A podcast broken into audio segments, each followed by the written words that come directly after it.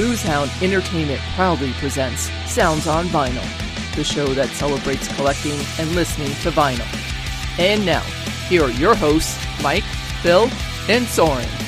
Hey, welcome to the Sounds on Vinyl show. My name, as always, is Phil Boyer, and with me today, I have not one, but two Vikings. First, the guy that joins me pretty much every week. We have Professor Rockstar, Mr. Mike Svenson. Mike, how you doing? I'm doing good, actually. We're talking about vinyl records, of course. So awesome. Yeah. You see? Always. And we have Soren. Soren, the expert, the guy that knows everything about vinyl. If Soren doesn't know this particular thing about vinyl, then it doesn't exist. No, you can say, well, what about this? Right. And if Soren doesn't know it, then it's not even a thing. It doesn't. That's just how it is. Completely right. Yeah.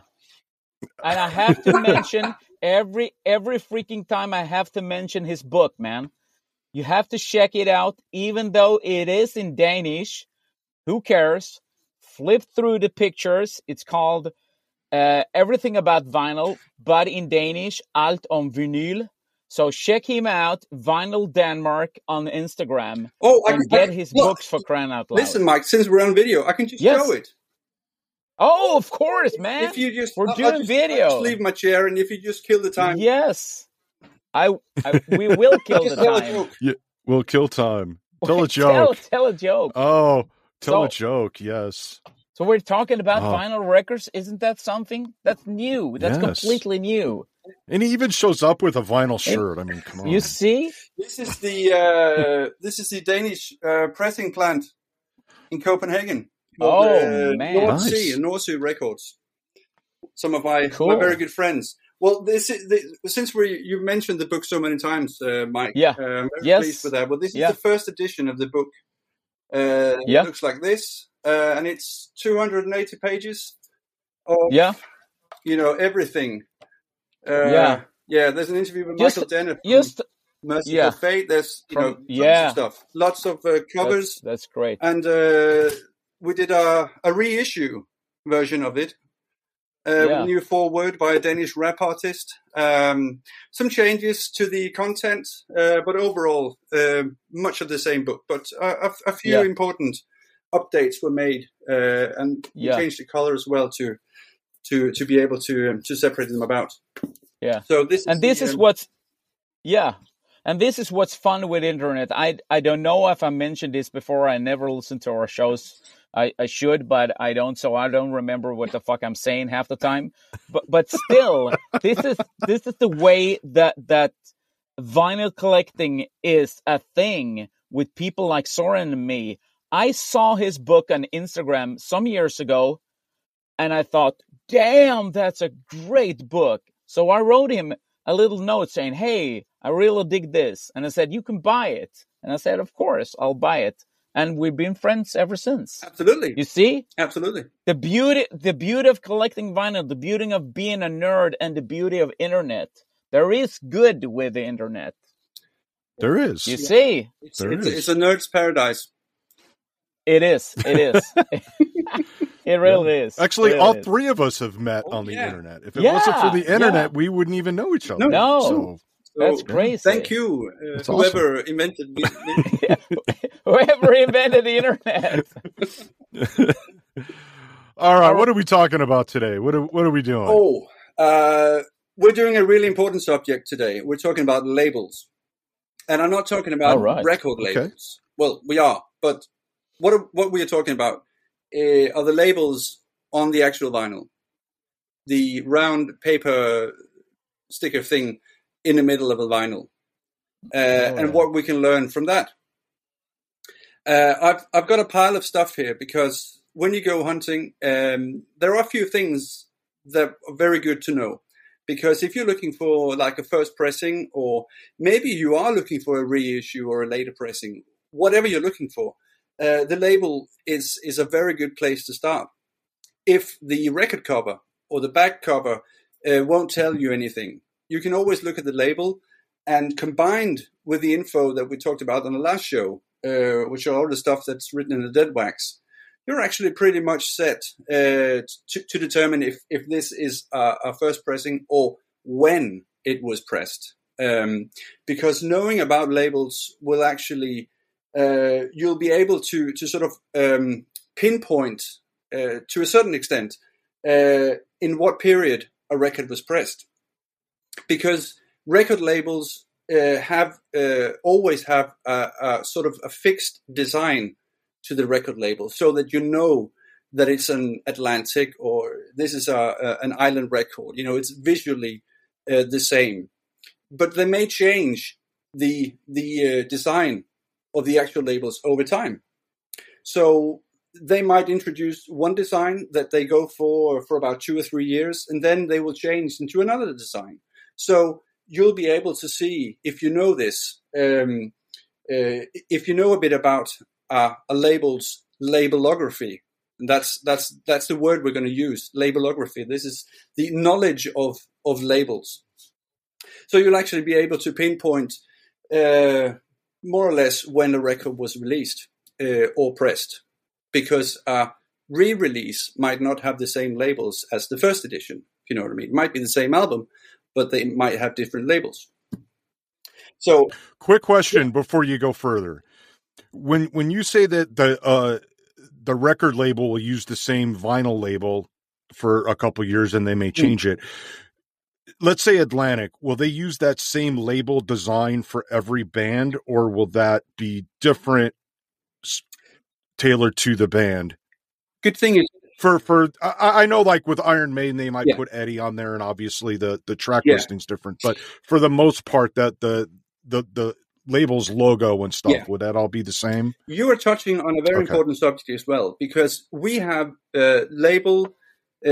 standard label design, and then we have artists who are so big that they want their own labels, despite the record label being a huge record label, if you know what I mean. So, for instance, in the case of Iron Maiden or Kiss, they were on Casablanca. But if you see a copy of Dynasty, you won't see the classic Casablanca label. You'll see a picture of Kiss, a photo of Kiss on it. And that's called vanity labels, because the artists have kind of chosen how the label design should be. So they kind of divert from the standard, so to speak. So a good thing you said Atlantic, because this label here, the Atlantic label with the green and the orange, is more or less the same.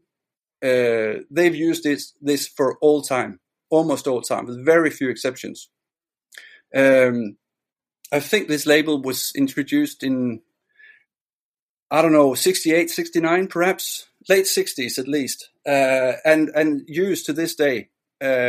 So pinpointing when an Atlantic record was printed, you need to look for other stuff to be able to determine that.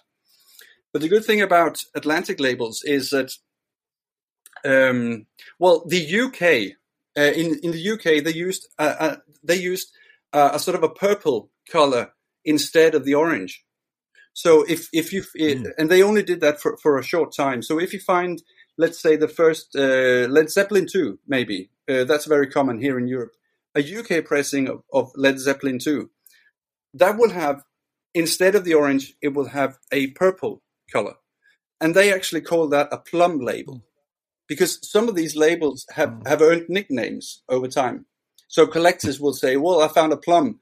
I found a Led Zeppelin on plum." Mm-hmm. Everyone will know what they talk about. Okay, so that means that it's a first pressing, because the labels were the label design was changed. But in the US and also the rest of Europe, they used this combination of colors throughout most of Atlantic's history. I haven't seen many vanity labels on Atlantic. They're more or less always the same. But Atlantic here, if you look, I don't know if you can see this properly, but underneath here, all the tracks, you'll see a string of letters and words. It says STA 69 or a PR, and the PR, that's the pressing plant. called Presswell.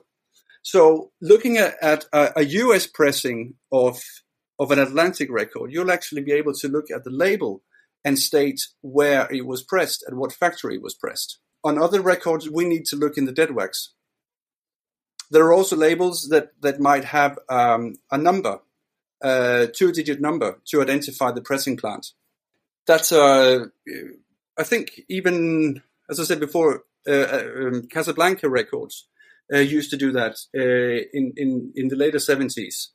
And they will put the number up here somewhere or on the other side. Sometimes you need to look for that very closely. But Atlantic label. I have a question about the plum thing that you mentioned. The different was that intentional, or was it that just happened in the printing plant? I think it was intentional because they used it for quite a while.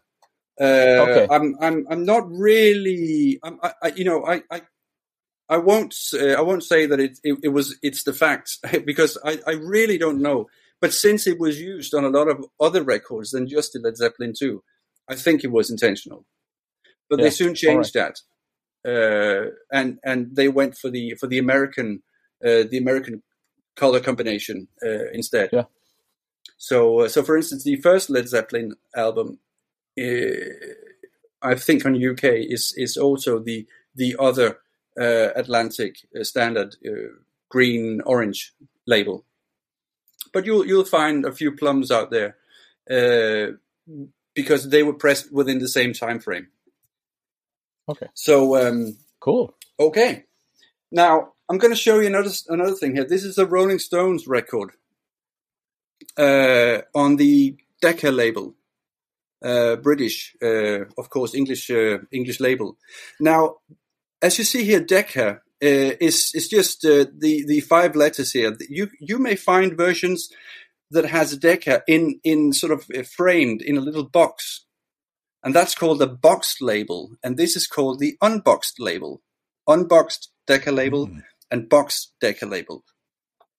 This is green. If you find a unboxed Decca record that's red, it means that it's a mono pressing. Oh, and the green is stereo. Cool. Interesting. Yeah. So that's how they used to identify different pressings and mono and stereo. Okay. Let's see. There are tons of information on the label. Sometimes there is very little, but on this label, there's a lot of information. You will see that it's made in England. It says here. And it's made by the Decca Record Company Limited, London. And then you're over here. You have something. I don't know if you see it. It says NCB, and it says BIEM. Yeah. These are actually rights. It's called Right Society because although a record is pressed in the UK, it might they might press so many that they're going to export it to, say, Denmark or Sweden or Norway. So each country and sort of territory in the world, they're divided in right societies. So NCB is actually Scandinavia. So this was pressed in the UK, but also for sale in Scandinavia because that was a tax issue and some records might be pressed in the UK to be sold only in the UK. But if they were to be sold elsewhere, they had to put these rights initials also. It's a tax thing, and it's also about the rights to the music. So we as musical buyers in Denmark will pay the correct tax to the artists and all that. So we have organizations who run all that. Okay. So you can find a UK label with the NCB? No, well, this is a UK label with NCB. Yeah. But if you find a UK label where it only says MCPS, that's the British Right Society. So that means it was pressed in Britain, but only for sale in Britain. If you find a copy like that in Sweden, say, or the US or somewhere else, It was pretty sure it's an export version. Or an import version, of course, if you're in Sweden. They were imported to England. Otherwise, they were pressed in England and just distributed in Europe or wherever. You might also find GEMA, and that's Germany. And that's at least here in Europe, when you go digging, you'll see a lot of German pressings. Yeah. And then you, of course, have a lot of information about... that it's stereo, and you'll have a lot of phonographic copyrights because this is a compilation. So they had to put all the years down where these different songs were registered first. So they have like 66, 65, 64, and 63 on the label here. You'll also find other labels where there's next to nothing on them and very little information. It really depends. But some record labels were really detailed about it. Okay, well, another. I'm going to do a US label here, and this is sort of to show you that it matters what color and what design a label has, because this is a US first pressing of Strange Days by the Doors on the Elektra record label. And I don't know if you can see this, but it's, I would kind of say that this is a brownish, yellowish color. I don't know. Very hard to determine, but it's kind of maybe also a bit greenish. Perhaps difficult to see. But this label, this record is from 1967, I think. And in 1967, Elektra used this color for all their releases. Now, in 1970, they changed the design to a red design. So, in other words, if you find a US pressing of Strange Days by the Doors with a red label, you'll know it's a reissue. Do you know what I mean? Or a repress, at least.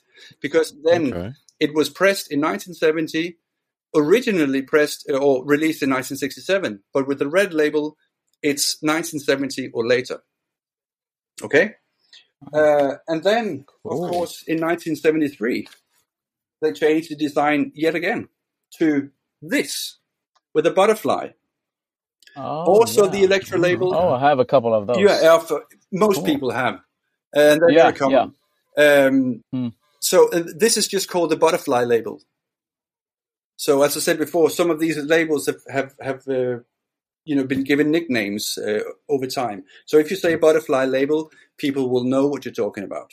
Okay, but also an Elektra release. Again, if you find Strange Days with this label, it's from 1973 or later. Okay, I'm not sure how long Elektra used the butterfly label, but well into the 70s at least, maybe late 70s. Now, is it common that the record labels change their labels like that? Yeah, I mean some labels will change very frequently, and that's a good thing because it allows us to be able to pinpoint more exactly. You know what kind of pressing we have, but like with Atlantic Records, it's a different thing. Then you got to look for other stuff to be able to know when the album was released. I had the Led Zeppelin. Oh, that wasn't what I was looking for. I have a couple of more Elektras to show you, I think, because I've got a Mötley Crüe record somewhere. Oh, here it is. Now, the Mötley Crüe record, the first one, that came out in, when was it? 82, 40 years ago. Now, this is a US pressing of the album, and now the Elektra label is completely different again. So, if you see this label, you know this is not a 60s copy or a 70s copy. This is from the 80s. You'll also find this label on, I think, Master of Puppets, because that was released on Elektra, the first issue, I'm pretty sure. Some of them were also released on Roadrunner, but in America it was Elektra. So a black and red design there. Right, I'm going to show you now I'm doing a lot of US pressings today, I think. This is the first Van Halen album on Warner Bros. Now you see, it has this design of these palm trees. Like an avenue in Beverly Hills or something. Well, since the headquarters of Warner Bros. Was in Burbank, this is just called the Burbank label. Yeah, because again, if you're out digging and you say, "Oh, I found this and this record on the Burbank," people will know that you really know your shit. Okay. Of course, there's also a Warner with some buildings on it. You see those on Rush albums, later Rush albums from, say, mid-'70s and later on. Also a Warner label, but some buildings on it. I'm not sure what that label is called, but it probably has a name too. I'm not sure why you should own any Rush albums either, so...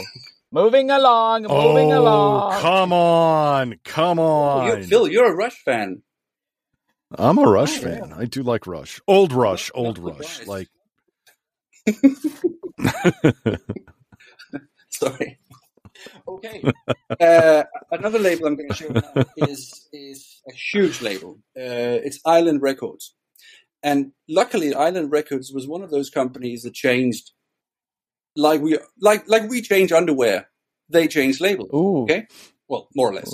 So every Christmas, roughly, yeah, okay, something like that.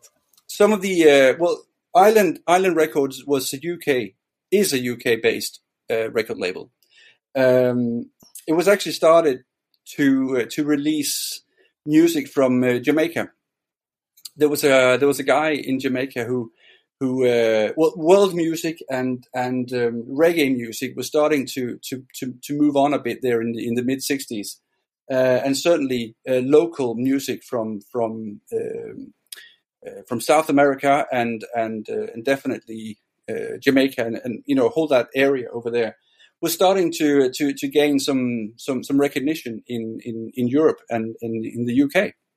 So there was a guy who traveled to UK to start a record label to release this music to the hip people of London.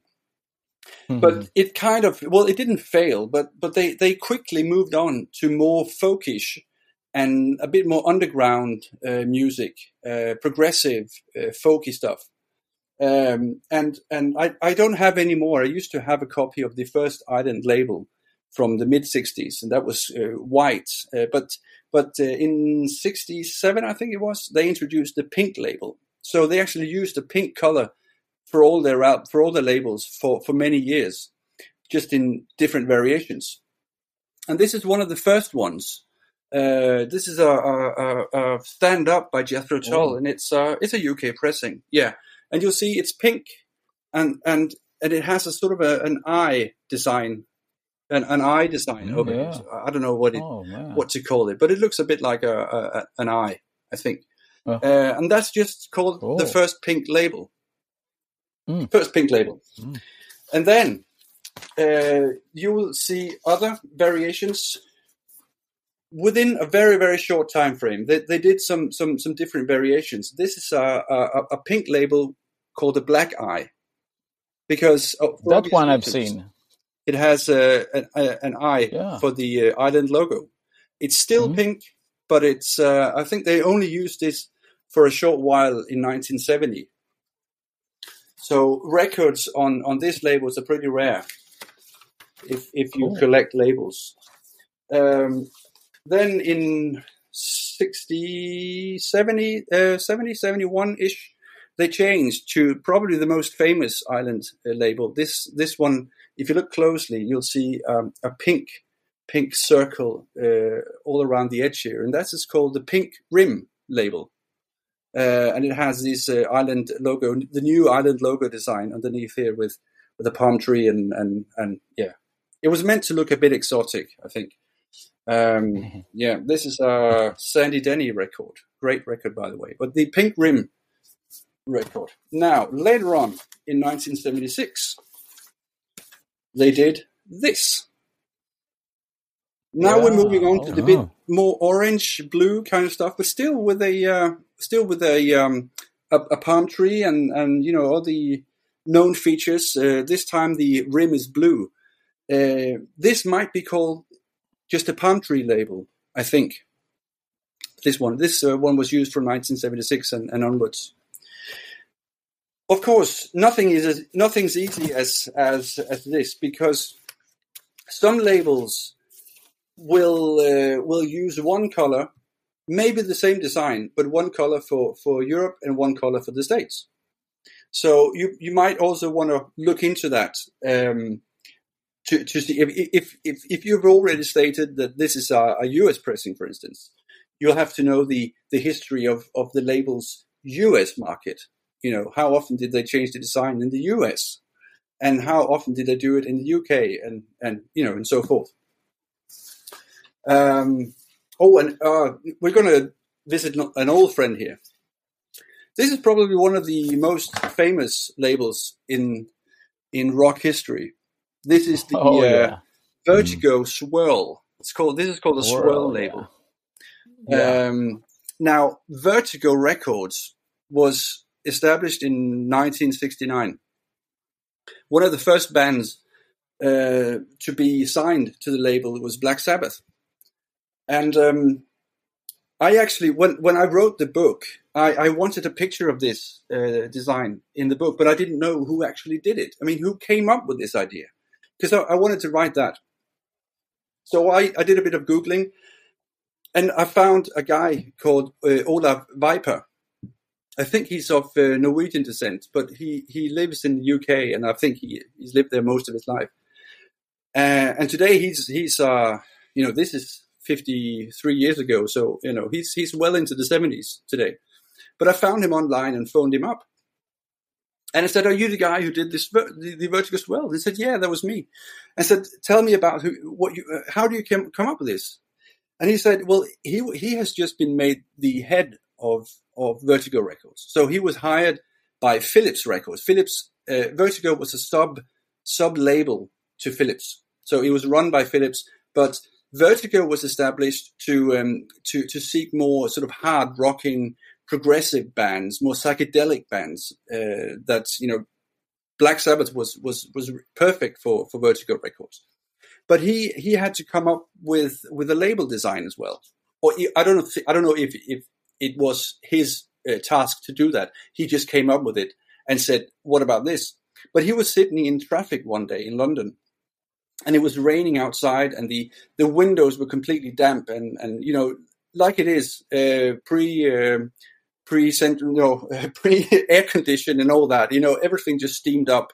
So he was doodling around on the window with his finger, just killing time and waiting for traffic lights, whatever. And he would doodle a bit on the window, and he came up with this sort of design that he said, "Oh, this looks interesting." So he quickly, when he arrived at the office, he quickly scribbled down what he had done on the window, and he asked one of his workers to draw it again and do a design of it, and they came up with this. So the idea is, now the record label is called Vertigo. So the idea is, when you put this on the turntable and you sort of, and it spins around, and you look here, you will actually feel a kind of a vertigo, because it's actually one of those eye tricks that it sort of spindles down until you're completely, completely nauseous. So that was one of those fun tricks. And today, many of these Vertigo releases, because they also changed the design. Of course they did. But the first releases on Vertigo Swirl, some of them are just huge money. And this is the first Black Sabbath LP, by the way. Yeah. So Vertigo always had this label on one side, and the other side you'll have the complete track list of side A and B, and the other information that you need. Okay. So there is a rumor that there is sort of the first pressing is more difficult to spot because it's. There is a swirl, but there's something else with it. The thing is true? I think this must be an early second pressing, because I don't think they were pressed in such huge numbers to begin with. So they quickly had to do represses. But on the very first edition, underneath the Vertigo logo down here, if it says a Philips company written underneath here, you'll have a first edition, because that was removed for the second pressing. Okay, all right. So otherwise, that's more or less the only difference you'll see on the labels. So you have to look for the Philips company, a Philips company product, I think it says underneath the Vertigo here. Then you have a complete first press. Talking about vanity labels. I was talking about Island Records before. Now, U2 is used to be at least one of the biggest bands in the world, and they were signed to Island Records, and I think they still are. But they here in the early 80s they had this label, and this is what we call a vanity label, because it kind of it differs from the sort of standard Island Record label, so this is an own design. Of course, they need to have a few things like the palm tree and Island Records and all that, but more or less it's an individual design for the group. That's vanity labels they were called. Okay, what are we going to show now? Oh yeah, this is also an important one. Deep Purple in rock.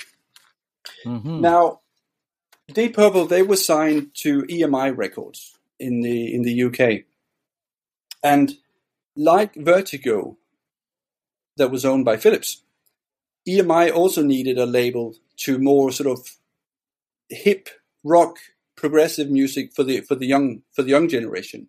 So they established a company or a label called Harvest to release all that music on, and that was a stiff competition with Vertigo. They were like. Well, they weren't enemies, nothing like it, but they were just sort of competitive in the same musical area, so to speak. And the first edition here of In Rock looks like this, with the yellow and green Harvest logo, and you'll see many of these albums out there. Oh, yeah. Even we have Danish artists that was released on Harvest here in Denmark, but with the same label. And such a classic one. Sorry? Such a classic label. Oh, yeah, such a classic one. And Pink Floyd was also released on Harvest. The sort of late 60s Pink Floyd, early 70s was released on Harvest, also with the same type of label. But then this is a copy of Atom Heart Mother by Pink Floyd. Now, this is not an original 1970 copy, because that would have the yellow and green Harvest label. This is an 80s repress. So this actually has black labels, and this is quite rare. You'll see these black label Harvest releases. You know, it's the same design. They just change the colors. And this is a UK pressing from the, I don't know, 85, maybe 84, 85. I'm not really sure. It doesn't say anywhere, but I know that they used this black label for a few releases in the mid 80s. Also quite rare to find these black labels. Okay, so let me ask you this: do you have a favorite label yourself that you're always looking for when it comes to an artist? Do you have one of those, like you want? The plum version of Led Zeppelin 2 or something like that? Not really. But I use labels to to see, okay, they released some great music on this label. What else did they release? Because they might be onto something really good, like Harvest or Vertigo. I might go and see, okay, what did they release else on Vertigo Records that might be great to listen to? Yeah. I don't collect labels as such. I don't need all Vertigo albums, of course. They will be nice to have, sort of in you know, in terms of my pension and all that, but yeah, I don't as such collect labels. I just found it's just fun to know the history behind them, and that's kind of what I like about collecting. I don't need 80 different harvests. Is the sound a bit different?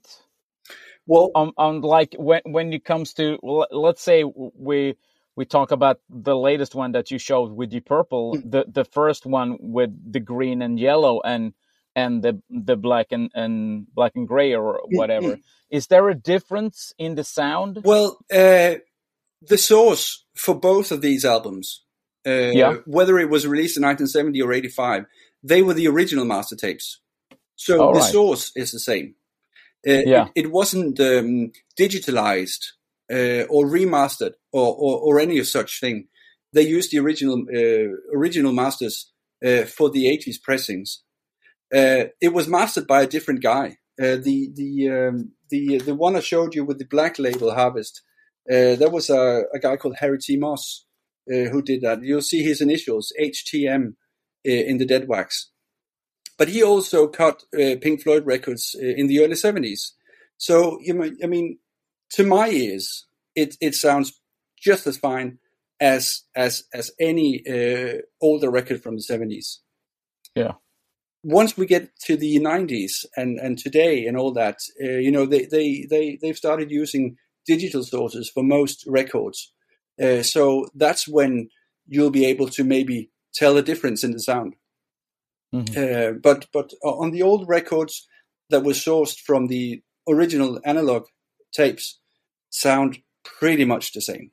Of course, there are differences in the cutting and where it was pressed and all that might influence a tiny bit on the sound. But but overall, you're pretty well off with an 80s copy of let's say Atom Heart Mother, definitely.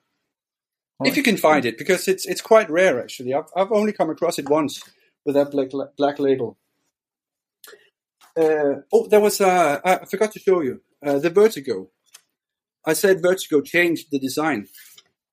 This you might have seen with the sort of weird spaceship. Yeah. This is called the spaceship logo, for obvious reasons, of course. But this is what came after this well. The swirl design. So again, if you find a Black Sabbath first album with this label, it's not a first press. You'll be absolutely sure it's a repress or a reissue. Now, I always thought that was a horrible label. I think it's so freaking ugly. Yeah. I don't know what it is. It's a spaceship or I don't know what's going on there. It's funny you say that, but because I think, was it on the last show we talked about Roger Dean, who did the Uriah Heep covers and Yes and all that? He used to draw these weird. That was actually him who did these this Vertigo. Okay. That Vertigo label. So, but if you look at the the spaceship, the way it's drawn, you can actually tell that it's him by looking at what else he has done. So now the dude is stoned, man. Sorry. The dude is stoned. Fucking progress, man. This is the. Yes. Do you have any jokes, Mike? No. Oh, okay. No. Okay. I just hate people that do funky shit. What have they done to you?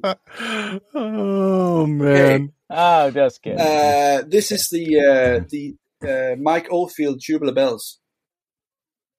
This is actually also Roger Dean who did this, and this is the first Virgin Records label. Maybe if memory serves, the very very first label was a different color, but the same drawing of these two young kids, and this is called the Two Virgin label.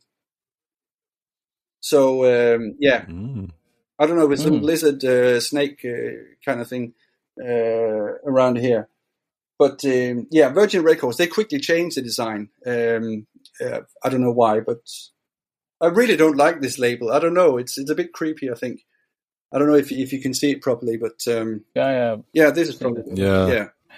But that was also Roger Dean. Yeah. So he also made his mark on labels. Cool. Pothead. Sorry? What was that? Pothead. Roger Dean. Now, another one I'm going to show you. This is an old record by Dean Martin. All right. This is called Dream with Dean. And this was released on Reprise Records. And this is from, I don't know, late 50 something, 58 maybe. But this Reprise Records was actually started by Frank Sinatra. That was his own label. And on the first label version they did, up here there was a picture of Frank Sinatra. And so, regardless of who was on the album, it was a picture of Frank Sinatra because that was his label. But they changed it to this steamboat drawing here in the corner. Well, corner, it's around, but on this upper half here, quarter here, there's a steamboat. And later on, they changed. And this is probably the most common one you'll find out there, also on Reprise Records, but with this design, it's a sort of a brownish kind of color, and it's called the Steamboat label. Okay, so cool. An album on Steamboat label, everyone will know what you're talking about. All right. Okay. Well, that's awesome. I think we should don't you think there's a lot of stuff going on here, and we've been talking our ears off. So why not split this into two episodes, and we'll come back next time and continue, because I got a lot of stuff too that I want to talk about. Mike, have you mentioned Kiss on this show? Oh, I totally forgot. I got no. I happen to have shows. Okay. Yeah, that's a tease. That's a teaser for you right there. Oh, it's a good label here. Oh, I can't think. Can I guess? Is that Kiss Alive? Oh, no, it's the first one. Oh, I see. Yeah. So it's by a band called Kiss. How do you ever heard of them? That second bit is a bit tricky, but we'll be back talking about more Kiss, more with Soren, and more with Phil. Cool, that's right. That's so right. Stay tuned, people. Stay tuned. Hit the website. Yeah, we got links in the description to everything. And if you're only listening to this, just a reminder: we'll have pictures. And the video up on the website, so you can go and take a look at that and see all these labels and all their beautiful glory. Yeah. And with that, we'll see you guys next week. See you guys. All right. Later. This has been Sounds on Vinyl. For extended show notes, playlists, videos, and episode collections, visit soundsonvinyl.com. Sounds on Vinyl is produced by Boozhound Entertainment in cooperation with Boozhound Music. Thanks for listening and for all your motherfucking support.